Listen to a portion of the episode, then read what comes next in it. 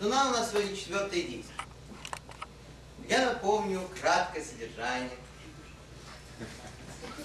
предыдущих В первом этой драмы молодой Йосиф встречает своих братьев, добивается негативного отношения с их стороны, вступает с ними во всяческие галактические трения.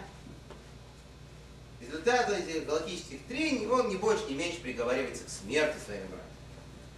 Братья исполняют приговор, вроде бы вынесенный, что-то у них не ладится, не получается исполнить приговор, бросают эту яму со змеями его, его там не кусают, после этого хотят его добить, его говорит, не надо добивать, давайте мы его продадим, чем добивается нужного себе результата, что, мол, я царь, я Игуда, главный из братьев, меня все цари пойдут, меня все братья приняли в качестве решающего авторитета, а тут какой-то номер 11, второй от конца ребенок пытается возвластвовать над всеми остальными, изображает из себя главным, так пусть вот он рабом пока побудет, пусть до перевоспитания э, будет продан. И Иосифа долго перевоспитывает, совершенно бесполезно, царственное вот это начало, способность руководить везде, на любом пункте, на который бы его не забросила судьба, остается при нем. Он находится в Египте, и, собственно, во втором действии этой драмы, второй серии, есть первая серия называется Ваейшев, это первая глава, которую мы изучаем. Вторая глава – это глава Микец, следующая за ней. А, рассказывается о том, как Иосиф занимает уже руководящее положение в Египте, и братья приходят к нему, неузнанному, неопознанному ими премьер-министру Египта, за едой в годы голода, когда Иосиф фактически кормит с руки весь регион. Он устраивает им очень сложную, идеально продуманную э, театральную постановку, в ходе которой они исполняют прописанные им роли до определенного момента. До третьего действия, когда в главе Вайгаш, которую мы в прошлый раз разбирали, Иуда предлагает себя в рабы Иосифу, он, продавший Иосифу рабы, предлагается сам в рабы, чтобы спасти Бениамина.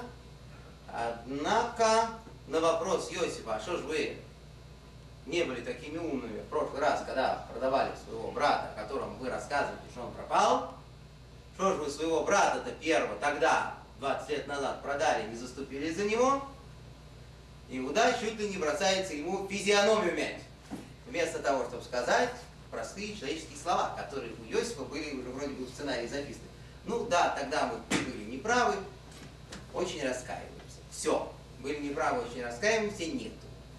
Вместо этого Иуда и братья меняются в лицах, Иосиф, видит, назревает вооруженный конфликт, говорит, хорошо, хорошо, хорошо, ладно и рассказывает им, что он Иосиф.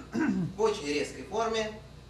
Сначала утверждает, что наверняка папа умер, отец наверняка должен был умереть, чтобы врали ему все это время, что он жив, для того, чтобы меня разжаловали. Меня, премьер-министра Египта. На самом деле он не мог остаться в живых, он не мог перенести то безобразие, которое вы сделали. братья сначала не верят, что он настоящий Иосиф, потом в итоге он их убеждает разными аргументами, мы говорили об этом, вплоть до демонстрации обрезания. И, наконец, приходит развязка. В четвертом действии вся эта развязка крутится вокруг единственного события, решающего события 2255 года, ухода Якова мирной. Умирает папа. Перед смертью он дает исключительно сложные, глубокие наставления и благословения своим детям. разобрать от начала до конца благословение Якова, данное 12 коленам, просто невозможно. Потому что для этого нужно очень-очень много времени, очень много сил. И такая недюжинная мистическая подготовка, которой мы с вами не обладаем.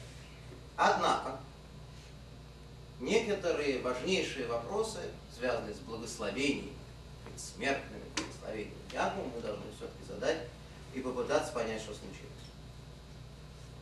Дело в том, что по принятым объяснениям этих благословений, 12 благословений, каждый из колен получает всем сестрам, всем братьям. По серьгам он выдал. В каждом из благословений есть нечто, что касается будущего и прошлого. Некие откровения. И мы еще можем понять, когда Яков пророчествует о будущем. Но когда он скрывает в этих благословениях некоторые моменты, прямо скажем, не самого светлого прошлого, тут мы должны задаться вопросом. Например, говорит Яков Шимону и Леви, что они беапом арвудиш, по верцаном и крушо, что они в гневе своем убили людей и по желанию своему вырвали какого-то быка откуда-то. Понятно, что этот текст, кроме всего прочего, он очень символический, очень сложный, там всякие надо считать гематрии, сочетание букв, мистика, все. Это все ясно. Но все-таки же какой-то простой смысл тоже должен быть. Какого быка они вырвали, откуда они его вырвали? Вы знаете, что э, Иосиф, его колено, сравнивается с мощью быка, как раз. Называется быхо. Шоро, подаву. Шо. Бык. И получается, известное вроде бы объяснение, что Яков говорит, что они вырвали какого-то быка и крушо что это касается Иосифа, что они вроде бы придумали издеваться над своим братом и сделали с ним всякие плохие вещи. Так мы спрашиваем, Яков знал или не знал в итоге? Мы же вроде бы собирались разъяснить ситуацию с точки зрения некоего великодушия братьев, что они вроде бы не рассказали папе, что папа так и не узнал о том, что случилось. А тут папа начинает обвинять Шимона и Леви во всем, что они действительно сделали Иосиф. Потом, когда уже Рубен, Шимон и Леви, первые три брата, не получают благословения от Якова, вместо благословения не получают, на самом деле, по-хорошему, взбучку. Что, конечно, потом сказалось на всей истории этих колен, трех колен. Иуда вообще уже начал, говорит Митраж, пятиться к двери. Четвертый. То есть он представлял себе, что сейчас его, э, со всеми его проблемами, его продажей Иосифа, с тем, что там из-за него чуть комары, эту невесту его, жену чуть не сожгли, вообще все его, не, все его дела. Что Яков начнет ему перечислять, и это вообще закончится трагически. И он чуть ли не сбежал из-под родительской брахи. Но тут вдруг Яков начинает его благословлять замечательно. Прекрасный замысел. А то едуху ахехо, что тебя будут благодарить все братья. Что Митерев бни Алисо, что ты от разрывания сына моего вознес, поднялся. Что получается? Опять известное всем объяснение. Что ты не участвовал в убийстве Иосифа. Ты предложил его продать. Конечно, это тоже говорится, не самый лучший вариант. Надо было что-то получше придумать. Но во всяком случае ты мог поучаствовать в этом приговоре, в исполнении этого приговора. Но ты этого не сделал, поэтому молодец, мол, ничего страшного, не пяться, иди сюда, сейчас я тебе браху выдаю. И дал. И какую? Про Машеха. Лоя Суршевит Иуда, что не отойдет власть от колена Иуды, что все цари оттуда такую браку прям. И мы опять спрашиваем, Что это такое, Митера Бениалиса? От моего сына, от разрывания моего сына ты отошел. Что, он все уже знает вообще? Приходится придумать какое-то объяснение. Так, вроде, с первого взгляда, надо. Что в итоге братья были приглашены папой. И папа им сказал, ну, выкладывайте, что у вас там в действительности было. Приходится фантазировать. А они ему говорят, мол, ты, да, было, да, и вот так и так, но ты же видишь, что из этого получилось только хорошее. Ты же видишь, что в итоге он стал царем, а мы не умерли с голоду. А если мы его не продали, неизвестно вообще, что было. Может быть, мы бы все бы с голоду бы поумирали. Так что, в принципе, это же хорошо закончилось. Так что ты нас очень сильно не ругай. Ну ладно, пошли отсюда. То есть вот где-то должен был быть такой разговор, его же не было. Значит, Яков сам догадался, что ли, обо всем? Или не догадался ни о чем? Ты он что, сам не понимает, что он говорит, что ли? Непонятная ситуация. Это первый вопрос, который надо, безусловно, прояснить, чтобы понять вообще, как он уходил, в каком состоянии и в каком состоянии были отношения братьев. Второй момент, который нам сегодня предстоит прояснить, это, собственно, сама развязка, то, как складываются отношения между братьями из-за этой кончины, из-за этого ухода отца. Потому что отношения резко поменялись. Ту секунду, когда папа поднял ноги на кровать, и так, в рабочем порядке, спокойно закрыл глаза и умер, праведники это умеют. Они как бы могут прямо отключиться. То есть он работает, работает, здесь работает, работает с нами. Потом он видит, что ну все. Лег, и все. Так вот, в эту секунду уже отношения резко поменялись. Не все это, может быть, сразу заметят. Вообще есть парадокс. Ну, первым делом по поводу благословения. Это очень глубокая вещь, касающаяся сущности пророчества. Мы с вами знаем, что пророческий текст, который произносит тот или иной великий праведник в нашей истории, имеет множество разъяснений. Каждая фраза может очень по-разному поворачиваться и очень по-разному пониматься. Есть много этажей. Именно поэтому такая странная формулировка. То есть кажется, что если ты хочешь сказать, мол, ты от убийства моего сына отстранился, так и скажи. Ты не участвовал в убийстве моего сына. Все. Нет. От разрывания сына моего вознесся, поднялся. Очень странная, какая-то кривая. Почему? Потому что в этой формулировке столько всего заложено и напихано именно в этой сложной формулировке, с разных вариантов, разных объяснений, что она должна быть именно вот такой, никакой другой. Например, объясняет Судовский, объясняет наши мудрецы, что эта фраза означает еще вот что. Что был такой человек, царь Давид, известный, который Аллах Митер вознесся от разрывания. Что это такое? Оказывается, движение царя Давида ко всем его великим достижениям жизни, к трону, началось состояние разорванных животных, с которыми он постоянно имел дело. Вот это вот слово «тер» – это рваная плоть животного. Еще можно и так перевести. Ну, трейф, трефное – от этого слова тоже. Трефной это вот это разорванное, больное, рваное валяется, валяется на земле. Да? Так вот это вот таруф разорванная, животная плоть, это то, с чего начинается восхождение царя Давида. В чем дело? Оказывается, как вы знаете, царь Давид, будучи там 15-16-летним мальчиком, пас баранов у своего папы, величайшего праведника еврейской истории Ишай. Занимался он этим делом очень исправно, Но проблема была в том, что, как мы с вами неоднократно уже видели, в Святой Земле тогда водилась всякая очень неприятная живность. Например, медведи или, например, львы.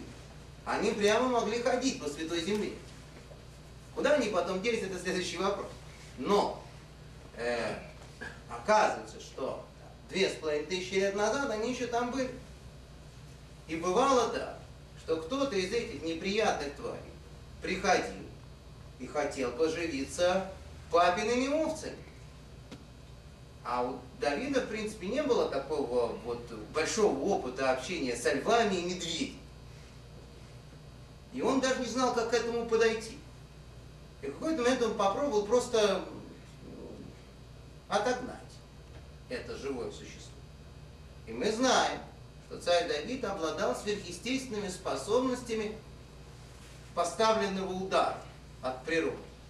И он ударял очень резко и сильно в лобные кости обычно целясь этим животным. Пока они на него там напрыгнут, пока они на него нападут, он такой легенький боксер легкого веса, подпрыгивал и ударял в лобик.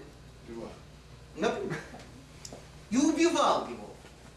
Какая была настоящий каратист, можно сказать.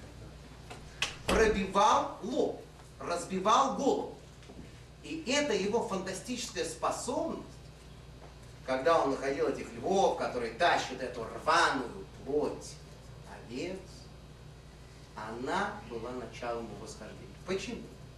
Потому что тогда, когда он пришел в ставку Верховного Главнокомандования к царю Шаулу и сказал, кто этот необрезанный, который позорит воинские порядки Бога живого? Евреев позорит про Голиафа, про Голиафа. Кто не такой? Циклоп. Там ходит. И э, Шаул сказал ему, что это такой воин, это такой профессионал. Я с ним сейчас... Ты же ребенок, тебя нельзя туда пускать. Он сказал, что он хуже льва или медведя, что ли? Точно нет. Да, еще закованный в броню и еле-еле стоит, понимаете, пока он меч поднимет. Боже мой! И по броне Так в итоге он из него, да, из рогатки в него выстрелил, вы знаете всю эту прекрасную историю. Так только благодаря тому, что царь Шаул услышал это удивительное свидетельство про разорванных этих вот овец, которых воровали львы, и про Давида, который этого льва легонько стукнул, Благодаря этому Давид вознесся. Митер, от разорванной плоти сын мой вознесся ты, говорит Яков Егуде, от которого по прямой ветке происходит Давид. Пожалуйста, такое понимание, что это пророчество о царе Давиде. Соверш... То есть совершенно не обязательно, что Яков в момент, когда он говорит эти слова Митера в Нерису, что он имеет в виду какой перевод? что вы отстранились, ты отстранился от убийства моего сына Иосифа. Он может это совершенно не иметь в виду. Это мы знаем, что в этих словах это тоже заложено. Он транслирует пророчество, которое он говорит. А зачем нам это знать? Понятно, что оказывается поступок Иуды имеет какой-то положительный элемент в себе. И этот положительный элемент этого посту, продажа брата в рабство, положительный элемент, да, потому что вообще могли убить. И в этом есть положительный элемент. И поскольку он его фактически таким образом спас от смерти, то, что он его спас от смерти таким плохим способом, это уже, видите второй вопрос. А первый это то, что он его реально спас от смерти. Так. Может быть, кто знает, если он сказал, ой, давайте его пожалеем, давайте его отпустим, а где-то раньше когда мы его к смерти приговариваем. Что значит отпустим? Человек с приговорен, приговорен к смерти. Продать в рабство, это хоть что? Это, это, это, это Машу, хоть что? Хоть какая-то замена э, высшей меры наказания. То есть этот момент, это первый что в этом благословении Яков мог иметь в виду другой. То есть он мог прекрасно не знать всей этой истории. Но совсем непонятна тогда история с Шимоном и Левием. Что все-таки там же ясно написано, перцаном и крушо, что вы по, своей, по своему желанию вы вырвали быка, то есть символ Иосифа. Что там, какой еще бык имеется? Что, о чем разговор? Тут вообще удивительно объяснение. Яков таки не знал ничего. Но даже в той истории, которую ему рассказали, представили ему картину, что Иосифа там кто-то схватил, кто-то украл, кто-то перепродал, что так оно получилось, разбойники. Мало ли что ему там рассказали. Даже в этой истории он обвиняет Шимона и Леви. Почему? Потому что тогда, когда вы ненавидите кого-то, и с этим кем-то вдруг происходит что-то очень нехорошее, оказывается, вы в этом виноваты. Ну, не напрямую, конечно. Разбойники виноватее, чем вы. Разбойники, они хуже, чем вы. Ну, в каком-то смысле. Потому что они его реально схватили, реально утащили, реально брали. Но вот вы сидите и Ух, он человек, ух, он сновидец, ух, он... И понятно, что это его здоровью не способствует. Отсюда мы учим в Талмуде, в трактате Мако и в трактате Санедрин, что сойны потурми голод, что человек, который ненавидит другого человека и случайно его убивает. То есть реально случайно. Не то, что он долго-долго тренировался, мазал маслом топорище, потом аккуратненько, чтобы все было хорошо, одевал топор, шел с этим человеком, которого ненавидит, в лес рубить дрова, потом так вот замахивался и точно-точно, четыре месяца тренировался. Этот вот с намазанным маслом топорище, топор аккуратненько, на темечко. Нет, мы уверены, что это случайно.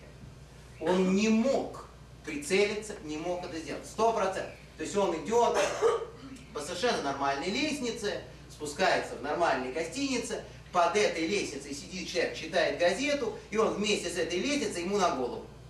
Обе ноги сломал, а тому сломал шею. Ну что, тренировался, лестницу, по... ну мы проверим, не подпиленная лестница. Все было нормально. Просто истлела там, ступенька какая-то, рухнула, ну что делать? Так этот человек не имеет искупления, ненавистник этот, он не идет в изгнание. Вы знаете, что человек, который убивает по ошибке, он должен ехать в специальные города-убежища для того, чтобы родственники его не нашли. Потому что родственники же, они сразу начинают искать, кто, кто уронил этот, так сказать, груз на голову нашему дорогому Семе. Вот, начинается так эти родственники будут ходить за этим ненавистником, и никто этого ненавистника защищать не будет. Почему? Потому что оказывается, этот ненавистник, он никогда не может быть полностью невиновен в смерти того, кого он ненавидит. Это, кстати говоря, очень важное учение для всех, что ненавидеть евреев – это вообще очень небезопасное занятие. Понимаете, его потом убьют, да? И кто потом будет виноват? Кому все будут претензии? Что ты сидел и не любил его. И зачем? И это будет до какой-то степени правдой. Потому что действительно вот это вся отрицательная, вот это вот этот негатив, который вы гоните, гоните в его сторону, он и задушил его этот негатив. Беда с человеком случилась.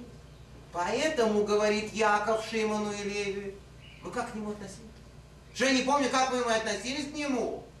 Что вы ему желали, как вы на него смотрели, какие у вас были... Не здоровались? Не здоровались. Было? Было. И что? Разбойники его украли. Врагы его продали. Обижали его в тюрьме, держали. Кто виноват? Разбойники виноваты? Да, разбойники виноваты. Но вы виноваты тоже.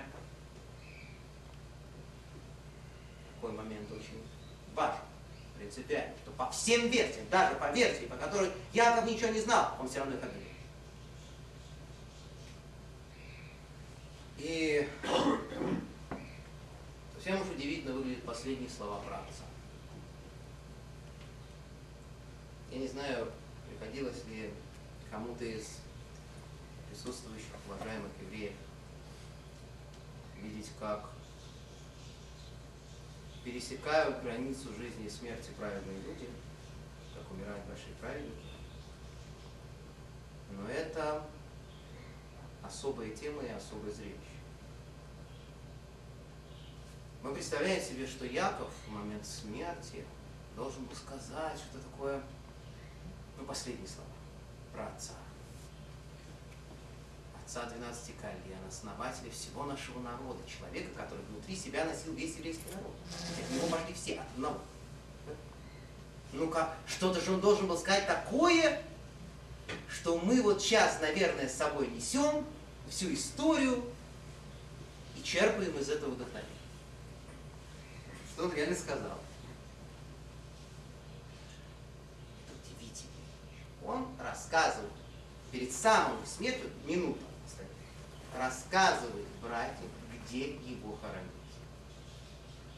Как будто они не знают, как будто они не в курсе. Он много раз повторяет. Значит, эта пещера находится в Хевроне, называется Махпейла, купил ее Авраам когда-то у местных жителей хитийцев. Еще раз повторять. То есть такое впечатление, что его заклинило на чем-то. Ну, бывает все-таки, ну, старый человек, может быть, там, перед смертью. Такое впечатление, что он повторяет одно и то же, повторяет, повторяет, постепенно вот это умирает постепенно. Ну, вроде как бы даже бред какой-то.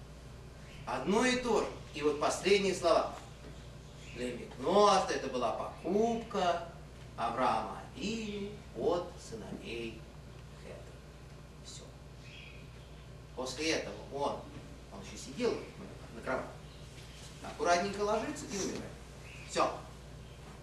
Какая покупка? Какие сыновья Хета? Иосифу уже было сказано давно, где надо хранить. И вот он и так. Все знали, это величайшее святое место, Хеврон, пещера Махпейла, где Авраам. Так Яков с какими подробностями? Там Авраам похоронил рассказывает. Последний момент. Надо сказать, что это самое важное. Там Авраам похоронил, а похоронил Ивку, а я там похоронил Лею, так вот имейте в виду, что меня надо там положить. Оказывается. Это урок Талмуда. Ничего лучшего не нашел наш протец, как последнюю свою минуту учить детьми еврейский закон. Каждая деталь этой фразы, как это замечательно объясняет Урахай Макадош, призвана разъяснить какой-то галактический аспект, который касается этой самой пещеры Махпейла Фибони, ее приобретения, вообще приобретения недвижимости, деталей, связанных с приобретением недвижимости, с, со спорными моментами, касающимися приобретения недвижимости, с законами, связанными с соседями, которые находятся рядом с недвижимостью, которую вы приобретаете. Каждая фраза что-то добавляет. В частности, например, последняя фраза. О чем она? Да, сначала он говорит о том, что его именно там надо похоронить, мы говорили об этом с вами. Говорит это именно всем братьям уже одновременно, не только Иосифу. Сначала говорил, объяснял это Иосифу, сейчас всем братьям. Почему? Потому что вы помните, что э, было две доли, осталось два места в Ребенской стене. И на одном месте уже лежит Лея. А второе место вроде бы как бы относится к Исаву. Два сына же у Ицхака. Значит, вроде Исав должен взять. Так он объясняет, почему нет. Он объясняет, что я уже с Исавом расплатился. Я ему уже очень хорошо заплатил за это место. Столько, действительно, сколько за самую дорогую могилу можно заплатить. Вы знаете, что огромное количество денег, которые Яков вывез от Лавана, он все отдал Исаву за это место, это известная вещь. Так он это им объяснил. Потом он им говорит, смотрите, может быть проблема. Есть такая тема в Талмуде, Такади Баубатра, называется Дина Бармицра. Закон соседей. То есть оказывается, когда есть какое-то приобретение э, недвижимости, кто-то что-то продает, ну это сейчас во многих законодательствах, в многих странах тоже существует, преимущественное право покупки имеет сосед. Почему? Потому что продается поле, рядом с его полем. Он может сделать одно большое поле. Если он хочет купить по тем же условиям, по которым оно продается там, какому-то другому дяде Васе, так он имеет право купить первым. Так вот, если начнут сыновья это, говорит Яков, каким-то образом ругаться и предъявлять свои претензии, потому что они соседи с этой пещерой, а, аннулировать покупку каким-то образом. Вы должны им так, так, так сказать, что в условиях продажи, которые делал Авраам, еще уже было записано, что, что никаких не может быть разговоров на эту тему. А где документ? А что с документом нет? Есть правила казаки, что если человек три, три года не сидит на своей недвижимости, и в эту недвижимость въезжает человек, и все эти три года он живет в вашем доме, вы приезжаете через 17 лет, 17 лет это не было, они уехали в момент голода, через 17 лет они приехали с телом Якова. Доброе утро, 17 лет уже квартира занята, все уже, все оттуда вынесли уже, все закончено. Слава Богу, это не случилось. Но могло еще как. Если три года человек просидел в вашей квартире, и вы три года никому не сказали, что в этом есть что-то неправильное, что-то нехорошее, что в вашей квартире живет другой человек. Он может потом сказать в суде, что ты, дорогой, мне эту квартиру продал. А тогда вы спросите, а где документы? А он скажет, а потерял. И имеет право. Потому что три года он должен хранить документы. А после трех лет он имеет право их потерять. Имеет право. Ну, в разных странах разные законодательства, в некоторых странах 5 лет, в некоторых странах 8 лет. По еврейскому закону 3 года эти бумажки могут быть должны, обязаны лежать. Что делается для этого? Существует процедура под названием МАХА, нужно вызвать двух свидетелей и сказать им, дорогие друзья, то, что Рабинович живет на моей даче, пока я нахожусь в миграции, это безобразие. Так всем и расскажите. Мы это достаточно.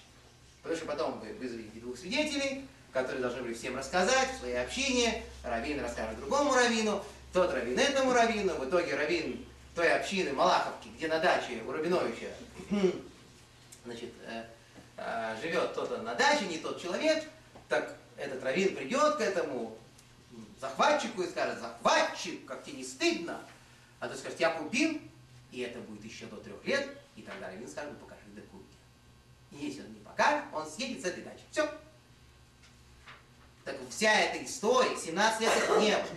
Протестовали они или нет, захватывали или не захватывали. Все это Яков должен четко, как вот в аптеке разложить по полочкам.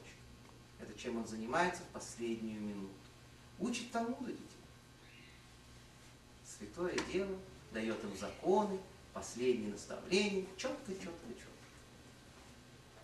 Так вот, мы с вами говорили в шаббат, кто был, знает, кто не был, я очень коротко скажу, что огромных политических усилий стоило Иосифу вывести а, забальзамированное тело Якова из Египта.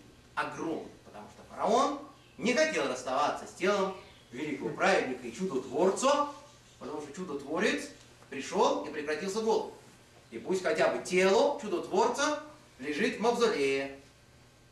Совершенно реально он так говорил. Что мы сейчас делаем тут музей боевой славы, в котором, значит, Яков будет находиться нескончаемой толпой, все будут прикасаться, исцеляться, ну и так далее. И это, как вы понимаете, планы Иосифа, и тем более планы самого Якова, никак не могло войти. И нужно было каким-то образом вывозить тело. Это была целая история. Мы знаем, что такое вывести какое-то тело и похоронить ее на святой земле. Это целая история. Даже сейчас. А тогда. Тем более, когда высшее руководство, партийное руководство против. Все хотят его в мавзолей, только Иосиф хочет его куда-то неизвестно куда вывести. Была тяжелейшая история. Иосиф вынужден был шантажировать а опуститься до некрасивых методов, чтобы спасти тело отца от надругательств бесконечных, от превращения его в куклу.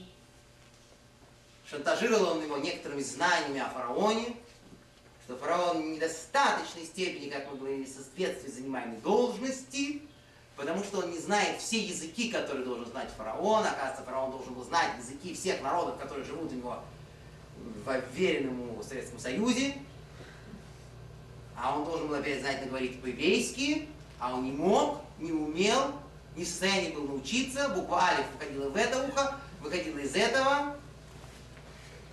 Те, кто до сих пор не выучили еврейский язык, должны понимать, что у них плохие предшественники. Шантаж? Низкий метод. Прошу прощения. Постараюсь больше не опускаться.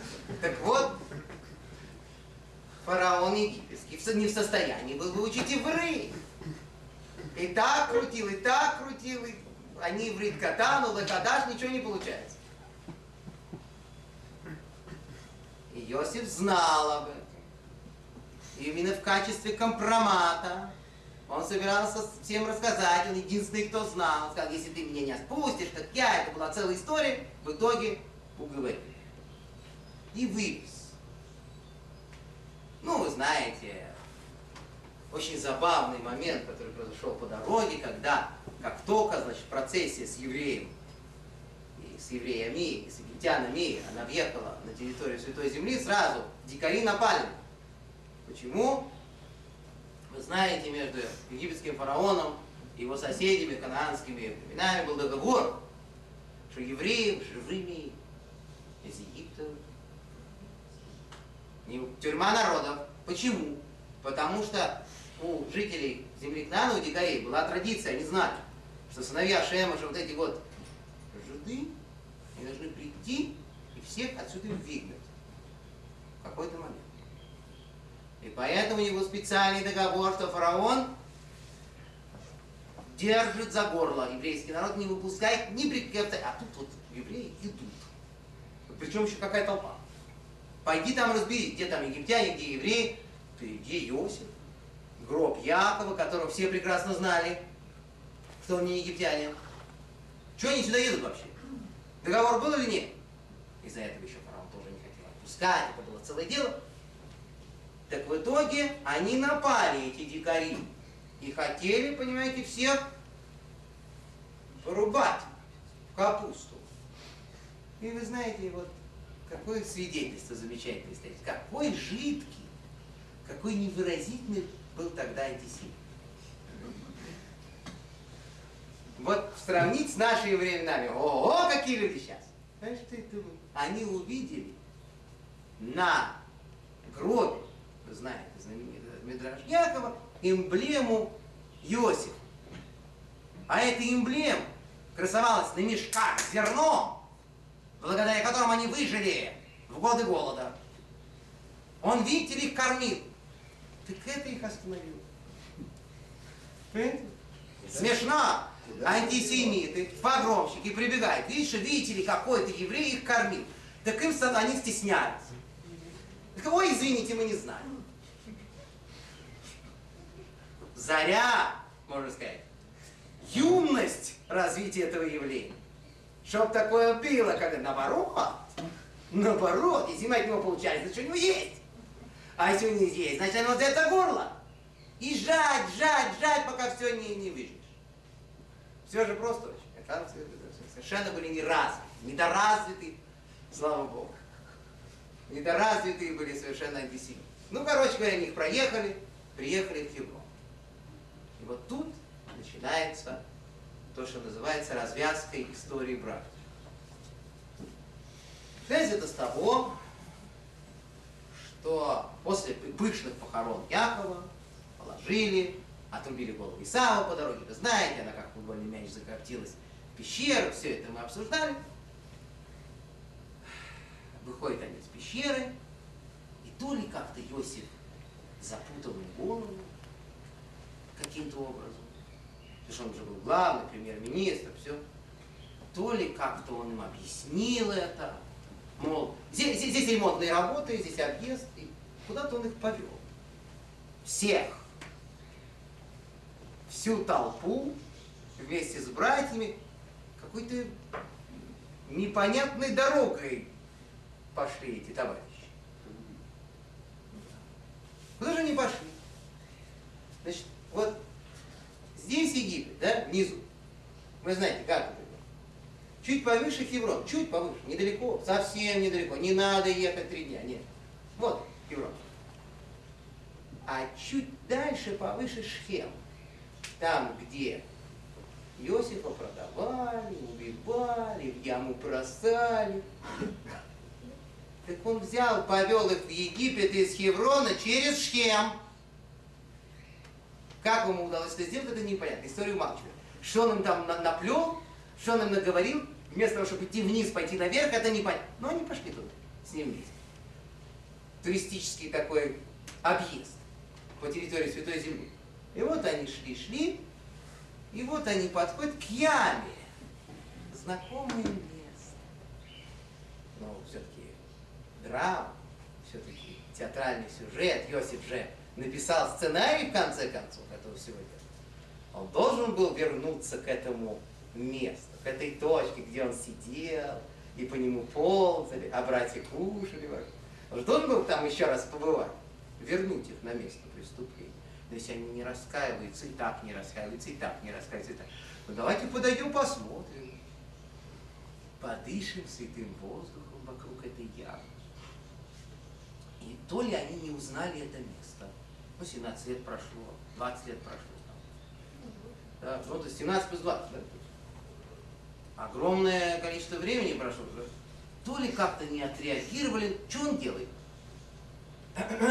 Громко, поставленным голосом Йосиф говорит браху. Есть специальные благословения, когда человеку делают в каком-то месте чудо. Чудо происходит. Борух а- аойсе шиоса линес бамок и мазей. Благословен тот, кто сделал мне чудо в этом месте. Сказать спасибо. Всевышний.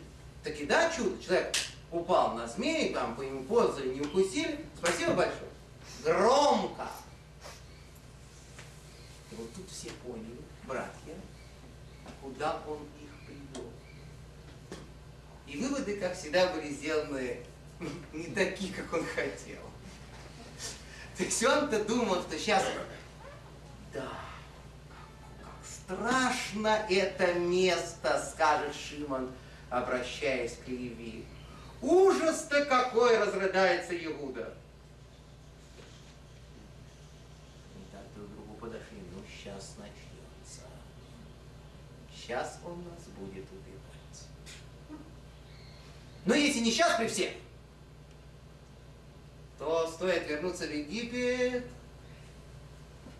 Если он привел нас сюда и сказал эту браху, это можно воспринимать как предупреждение. Что мы пошли похоронить папу. После этого идем вместо того, чтобы идти в Египет, не в ту, не не в ту сторону совершенно. Приходим к этой яме, Йосиф говорит, так, Борухашем, говорит он, папы уже нет, папа уже не беспокоится, будем расплачиваться по счетам Они опять премьер-министр, что сейчас мы спустим всех этих братьев в эту яму, не знаю что, или наоборот, там дов- доведем их в Египет и там начнем с ними разбираться, но это еще не все, что он сделал. Он видит, что не действует, что никто не плачет, ни у кого нет ностальгических воспоминаний в этом страшном месте. Все как-то так напряженно посматривают друг на друга. Опять не работает, но ничего же не получается. Тогда он придумает еще кое-что. Они возвращаются наконец домой. Наконец они приходят в Египет. И прихода и из уважения к папе, я, Иосиф, всегда кушал вместе с братьями. Они всегда собирались за общим столом, 12 братьев, обсуждали все дела, дети, внуки, туда-сюда. А здесь что-то он прекращает с ними есть. Он больше не приглашает их за стол. Показать что? Что у него сохраняются претензии. Они что думают? Что так это все должно пройти и все? А они что думают? Что вот так вот можно приехать сюда, есть за мой счет, жить за мой счет, спастись от голода за мой счет, и даже не сказать, извини, пожалуйста, мы были неправы. Что, вот так можно? Будем кушать отдельно пока. Посмотрим, чем это закончится, какие выводы. Выводы незаметны. А как же прощение, вообще? Вот, вот, вот, это я тоже спрашиваю. Тоже интересуюсь. Так и они, же- они же туда приехали не по своей воле. Они Вот. Правильно. Иосиф еще плакал. Претензии? Каких? Никаких претензий, да. Так Вместо того, чтобы бросать яму, нужно было яму засыпать и все. Не дай бог. Газ закалило. Так что происходит дальше? Дальше вершина действия, это уже просто уже почти перед занавесом происходит, последнее общение на эту тему. Больше этот разговор не возобновляется. Иосиф больше не делает никаких попыток что-то поменять в ситуации. Они в хороших, спокойных, рабочих отношениях доживают свои жизни. Сначала умирает Иосиф, потом умирают братья, последним умирает Леви, а этот разговор остается последним. Разговор организуется хитро. И причем этот разговор, который с первого взгляда является тем самым, тем необходимым, чего мы так долго ждали, он явился ударом для Иосифа. Просто удар. Что они делают? Что они придумывают? С вами говорили, что одна из точек конфликта, опять же, возвращаясь к первому действию, здесь много в этом финале удивительных реминисценций, удивительных перекличек с первым действием, с началом этой страшной драмы, парадоксально. Мы говорили с вами, что одна из точек конфликта была вокруг вот этих вот четырех сыновей. Дан, Анатолий, Гад и Ашер, которые были сыновьями наложниц, так называемых. Не и Лея, а Билгизи. Потому что вот эти вот старшие сыновья Леи, они несколько недостаточно уважительно обращались с этими сыновьями и называли их, ну, между собой, сыновьями рабы, сыновьями наложниц, а не сыновьями жен. Как бы придавали им такой как, статус второго сорта. И из-за этого Иосиф их жалел, приближал и дружил с ними. Мы знаем, что парадокс заключается в том, что когда Иосифа приговаривали к смерти, эти мальчики не защитили его. Он их вроде бы защищал, он вроде бы доказывал, что они не второго сорта, а они его в этом приговоре не защитили. Почему? Потому что в других своих претензиях Иосиф нападал и на них тоже. Потому что вся компания всех десяти братьев участвовала поедании знаменитого теленка, который не успел умереть. И вся эта парадоксальная история про Штиту, про евреев и неевреев, все вот это. То есть они тоже были в этом вроде бы виноваты, по мнению Иосифа. И он на них тоже капал. И в итоге, когда созрела идея его убить, они решили занять какую-то такую вот промежуточную позицию. Что мы как бы не против. Конечно, жалко, но мы не против, но жалко, но мы не против. Вот так. И теперь вот эти вот люди, Шимон, Леви Иуда прежде всего, они берут вот этих вот четырех братьев и начинают их инструктировать. Значит, сейчас вы идете к вашему Йосифу. К какому нашему? Почему к нашему? К вашему. У вас с ним дружба была 40 лет назад. У вас с ним были особые отношения, сейчас вы идете к нему и будете его просить, чтобы он нас не трогал. Потому что он же что угодно может сделать. Премьер-министр. Ну, мы так на секундочку спрашиваем, ну как, как, как это у него вообще в голове такое? Он с ними. Что он с ним может? Тюрьму посадить? Убить? Да не дай бог. Как? Они же 12 колен Израиля, как 12 звезд. Так тут оказывается специфика ситуации. Очень любопытная. Дело в том, что ситуация это сильно изменилась по сравнению с историей с Иосифом. В истории с Иосифом у Иосифа, например, еще не было детей. Он еще не расплодился, не размножился. Поэтому если его убить, ты отрезаешь целое колено Израиля. А эти все уже были взрослые дядьки, у которых уже были дети, у кого и внуки. Поэтому, в смысле вот производства колен Израилевых, вопрос-то был уже решен. И поэтому, если бы Иосиф, например, сейчас казнил, они его приговорили казнил, он приговорил, казнил, только засыпал эту яму, как бы предлагали. Они не засыпали, а он засыпал. Допустим. Он, в принципе, не, не нанес бы никакого катастрофического ущерба еврейской истории, потому что все дети уже родились, колено Израиля все в наличии, полный комплект, все в порядке. А грешников надо наказывать. Грешников так мог считать Иосиф. Поэтому, братья, им было чего бояться в этой ситуации. Ох, ох, как было чего бояться. И они инструктируют вот этих вот детей, и те идут, и падают перед ним вновь. Все рассчитано. В этом последнем разговоре рассчитано не только каждое слово, каждая пауза, каждое движение. Первым делом они должны рухнуть и сказать три слова. Нену лехо наводим. Вот мы твои рабы. Готовы быть твоими рабами. Почему согласились? Эти четверо. Во-первых, они тоже принимали участие в вынесении приговора. Начнем с этого. Голод давно кончился. Чего они там жили в этом Халява.